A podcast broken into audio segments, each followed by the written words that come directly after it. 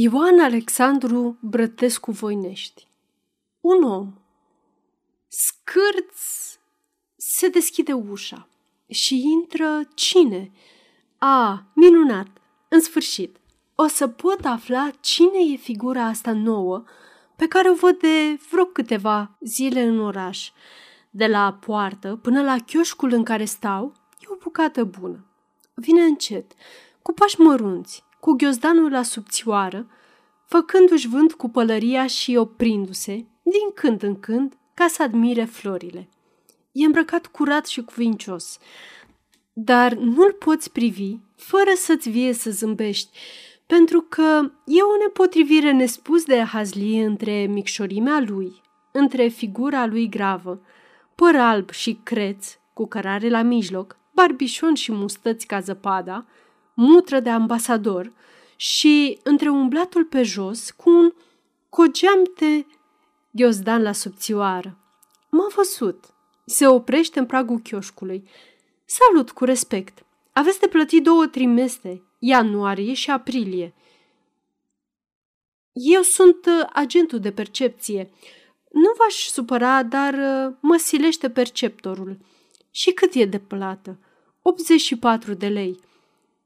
Își pune pălăria pe scaun, iar pe masă ghiozdanul cât toate zilele, pe care îl deschide ca să caute condica de recipise. Și caută, caută desfăcând una câte una hârtiile.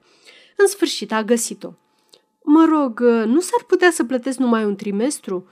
Cum să nu? Să vă scot chitanța pentru un trimestru? Da, îl poftesc pe scaun și întind călimara. El stă, își pune ochelarii, care îi desăvârșesc înfățișarea de diplomat bătrân și începe să scrie tacticos, aplecând capul, când la dreapta, când la stânga. Grozav aș vrea să știu cine e omul ăsta. Chem servitoarea. Na, ă, trimite să schimbe hârtia asta și până să o întoarce, să ne aduci două dulcețuri.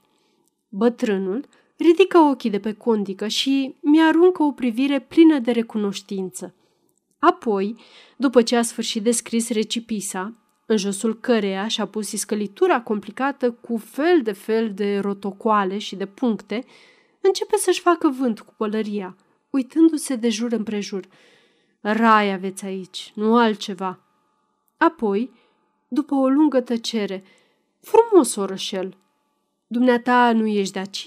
Nu, eu sunt bucureștean. Păi, cum de ai ajuns aici, agent de percepție? Păcatele omului. Altfel, ce o să zic? Dar n-am cuvinte să mulțumesc și pentru bucățica asta de pâine. Ești însurat? Suspina adânc. Da. Copii ai? Nu, am avut. După o lungă pauză, în care vreme și-a luat dulceața, descoperind că, printre celelalte hârtii de slujbă, care îi umflau ghiozdanul, era și o gazetă în care era învelită o cămașă curată și scrobită, am înțeles că fac rău, cercetând și încercând să-l silesc la destăinuiri. Dar el și-a pus paharul jos și a început încet, simplu, fără umbră de emoție în glas ori în mișcări. Eu n-am fost totdeauna așa cum sunt azi. Am fost negustor. Prăvălie ca a mea n-avea decât stan cu becheanu și cu mine. Îmi mergea bine, dar mi s-a întâmplat de mi-a murit băiatul de tifos. Băiat mare, 16 ani, voinic. Premiul întâi până într-a cincea gimnazială. M-am îmbolnăvit și eu, tot de tifos, boală grea. Mai eram și cu inima friptă. Am scăpat, dar nu mai mergea. Am rămas cu o slăbiciune la cap. Negustoria e grea. Va să ai mintea ascuțită. A început și concurența. Am lichidat-o. Mi-a rămas 40 de mii de lei. Păcatele omului. Atunci m-a luat ăsta, cum îi zice? Ei, bată să-l bată, dar a ținut taxizele Craiovii. Și m-a luat și pe mine, tovarăș. Ce să-ți mai spun și cum să-ți mai spun? A dat faliment și am rămas pe drumuri. De atunci mă cunoșteau unul și altul. Mi-a dat așa câte o slujbuliță la percepție, la vămi, iar la percepție. Acum mi se suprimase postul și m-a numit aici.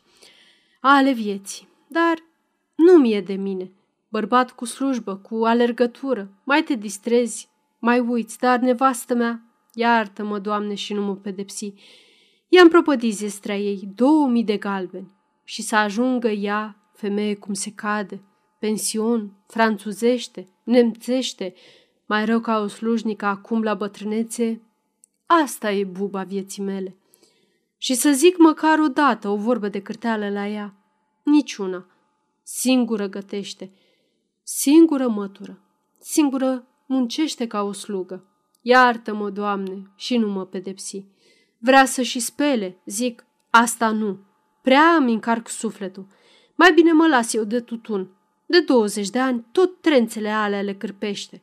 Le nădește, aia crescută în belșug. Cu ce să-i fac? Că n-am leafă. Remiză.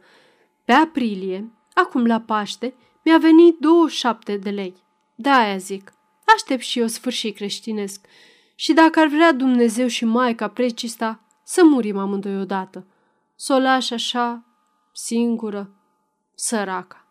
A venit servitoarea cu banii. Își primește 42 de lei. Își ia ghiozdanul la subțioară. Salut cu respect și Dumnezeu să vă dea bine. Noi, perceptorii, nu prea suntem primiți cu dulceață și cu cafea. Se duce încet, cu pași mărunți și măsurați. Aproape de potecă, e o loază cu mixandre frumoase. Se oprește, le admiră, se uită înapoi, se codește și, în sfârșit, se întoarce cu pălăria în mână. Uite ce e! Nu vă supărați! Dați-mi voie să rup și eu două mixandre. Noi n-avem unde pune flori. O odăiță. Curte nu, nimica nu. Și grozav îi plac mixandrele nevestimii. Sfârșit.